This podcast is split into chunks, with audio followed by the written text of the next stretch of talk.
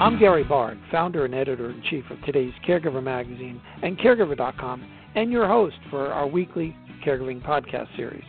In this podcast, we will introduce you to many of the leading caregiving thought leaders, authors, experts, and even caregivers with famous faces who have graced the covers of our magazine.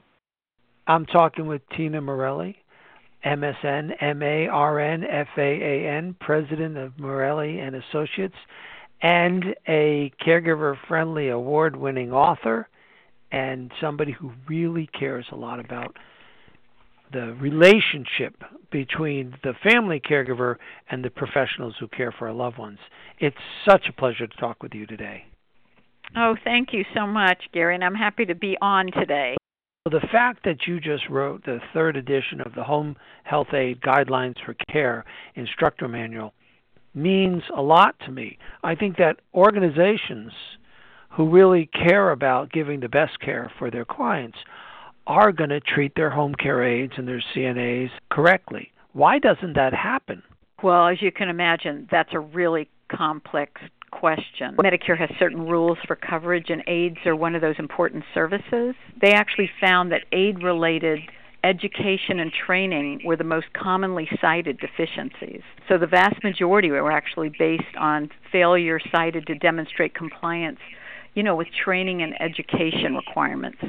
So knowing that and knowing we really want to develop um, all of our people and our home care aides, home health aides, whatever they're called, because they're called different things sometimes in different programs and states. It's time that we really take care of them. I think the demographics alone uh, kind of support that. As you know, uh, we have 64 million people just in Medicare. Medicare is the largest payer for home care and hospice services. Um, and as the boomers age, all of us at some point might need help with personal care and activities of daily living.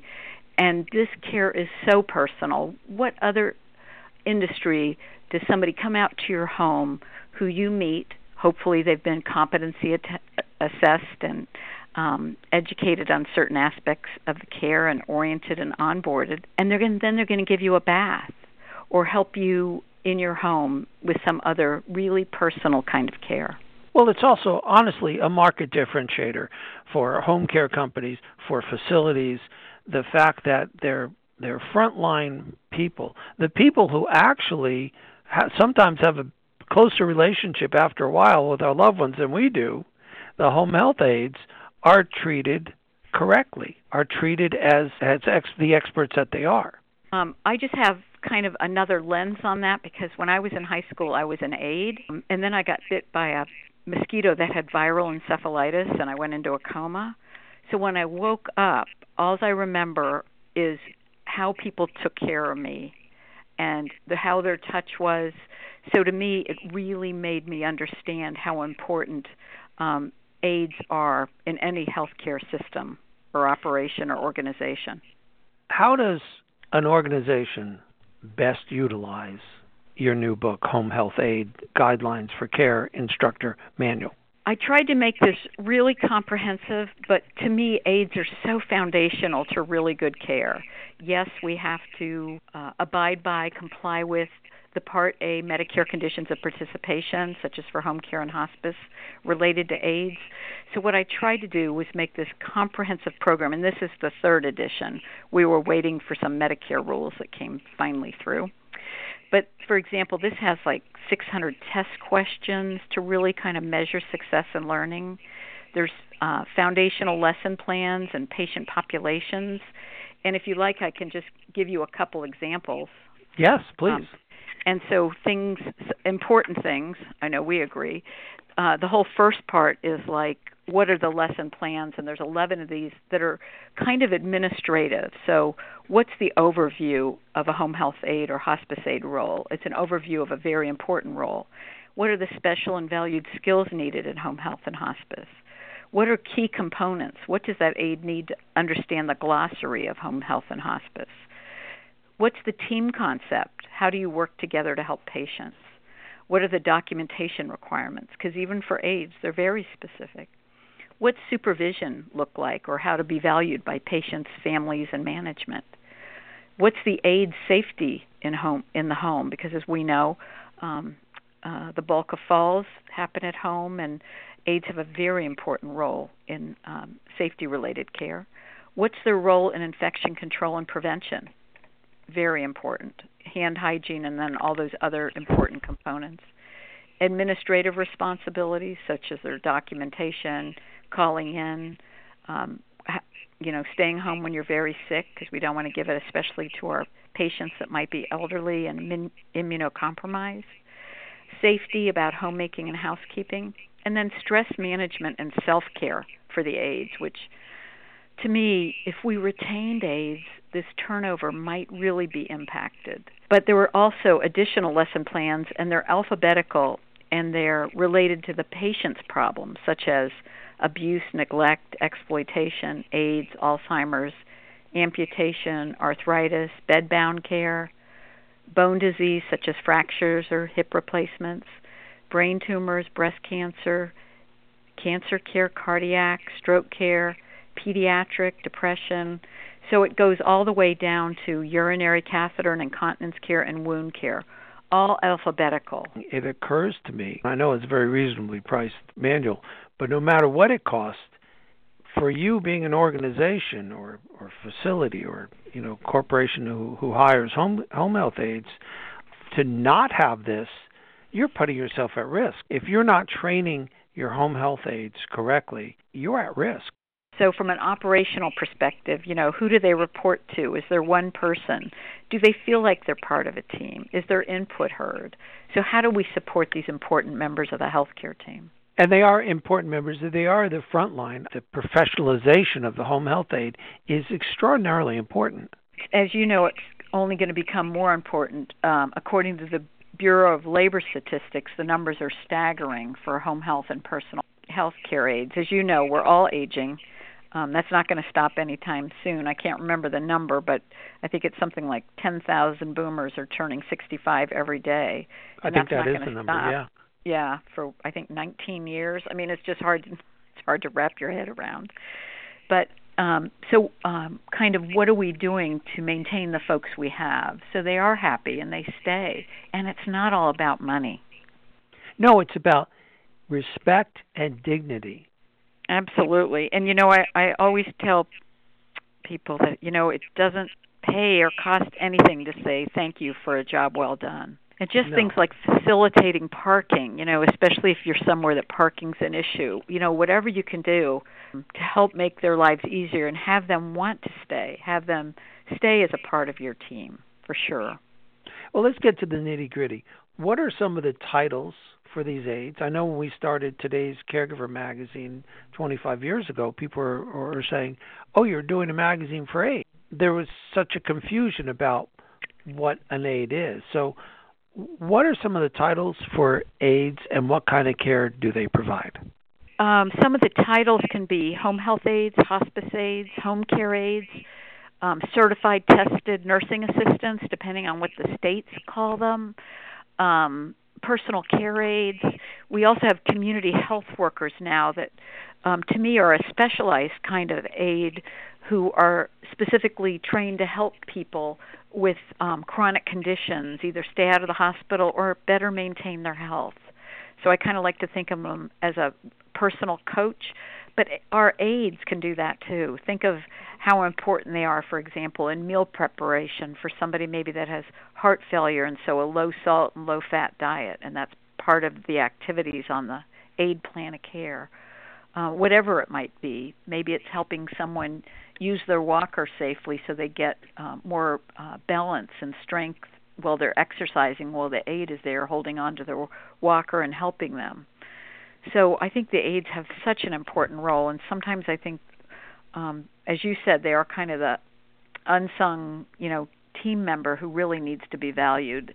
And I can tell you from uh, from working in home care and hospice, you know, family members would send in notes or they would do a survey and they'd say so and so was a great nurse and oftentimes so and so the name was an aide and that's who they remembered because sometimes they got to spend more time than the nurse or therapist did. I never liked acronyms to go unchallenged. So, can you talk to me about ADL assistance. Activities of daily living are really those things that that we do without even thinking about them. So getting up in the morning, brushing our teeth, washing our face, getting dressed, washing our hair, our personal care, putting on, on our clothes, washing our clothes, going into the kitchen, being able to prepare a meal. So it's it's every aspect of what happens every day that we really take for, for granted. But when you can't do them, and think about if if yourself or your loved one has ever really been sick and can't do any of that, what we take for granted, all of a sudden you see all those consecutive steps that have to happen and that's where the aides come in. Um, the fastest growing segment of patients are those over 85, what the National Institutes of Aging calls the oldest old. And so oftentimes they don't have one thing, they have more than one thing, which are called sometimes comorbidities, but simply speaking, it means they might have heart failure and a catheter, or they might have a wound and diabetes, or they might be depressed and have constipation. So they just don't have one thing. And so, what that means from an aide perspective, if the aide is coming through a Medicare certified organization, the nurse um, provides an aide plan of care, and on there will be things such as individualizing that patient's care based on the assessment that was done for that patient's needs. Now, I can give you an example from a safety perspective. Oftentimes, older adults who've maybe had a stroke in the past might be on blood thinners. And so, for example, on the aide plan of care, it might say watch for bleeding. So, when they're doing mouth care or oral care or helping them brush their teeth or they're checking their urinary catheter bag, is there blood or is there bruising on their arms? So the aides are so important, and then calling the nurse and saying, "This is happening with my patient," in which in turn she'll call the um, the doctor. But these aides have really important roles in observation, reporting, and then documenting of patient status. What are some of the things organizations can do to retain aides? Well, as you know, that's the um, million dollar question. I always like to say orientation and onboarding is never or not a one and done.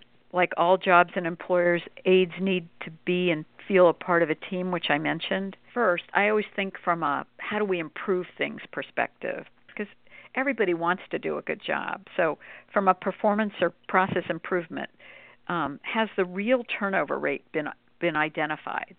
In other words, um, depending on the size of the organization and the depth of the organization, you know, are we tracking that, trending it, analyzing it? And when we do that, what were the three or four top reasons that aides said they left? It's usually not one thing, though. So ranking those things can be really important. And of course, we know retaining aides and employees that really want to be you know on our team is much cheaper than that churn of orientation, onboarding, and then them leaving. So I always like to think that aides should have mentors, um, and sometimes that can be a really experienced aide. Some organizations, the aides actually do the scheduling because they understand the care needs of the patients and the specialty areas sometimes that aides might have or regional areas. So, is there one person they connect with, especially when they're new? So, across time, if they have questions, they get them answered. Because um, I really think there are no dumb questions, and it's mm. really okay to ask. You know, imagine a job where you're just sent out to people you've never met. You knock on the door, you're a guest in their environment. So at some level, and they should be, they're in charge.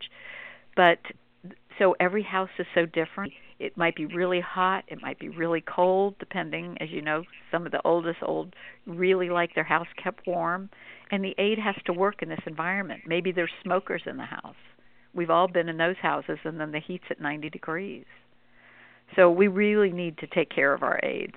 You know, it sounds to me like one of the the first things we need to do as caregivers or as employers is learn how to communicate, learn how to listen, learn how to hear what the aides are really saying as equal members of the the care team and react to what you're hearing. I think communication is such a big challenge here. And know that um, at least in home care and hospice at home, care coordination is a really important component. So, generally, yes, people do want to hear um, the aides input. Again, sometimes they can spend more time with the patient.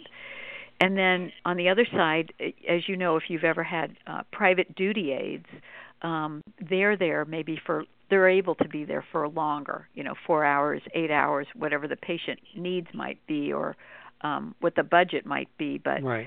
either way, um, those aides get to spend that time with a patient and family, and are often the experts on their daily care regimen. Because let's face it, we all like an expectation of how the day is going to go, but that's even more important for somebody who's home and sick and waiting for the aide. The aides I know really want to take care of people and they want to do the right thing, but it's really um, up to the organization to really help with that demand out there and then really bring them into the workforce in a thoughtful, planned way and looking more towards the long term vision more than how do I fill this shift today or tomorrow.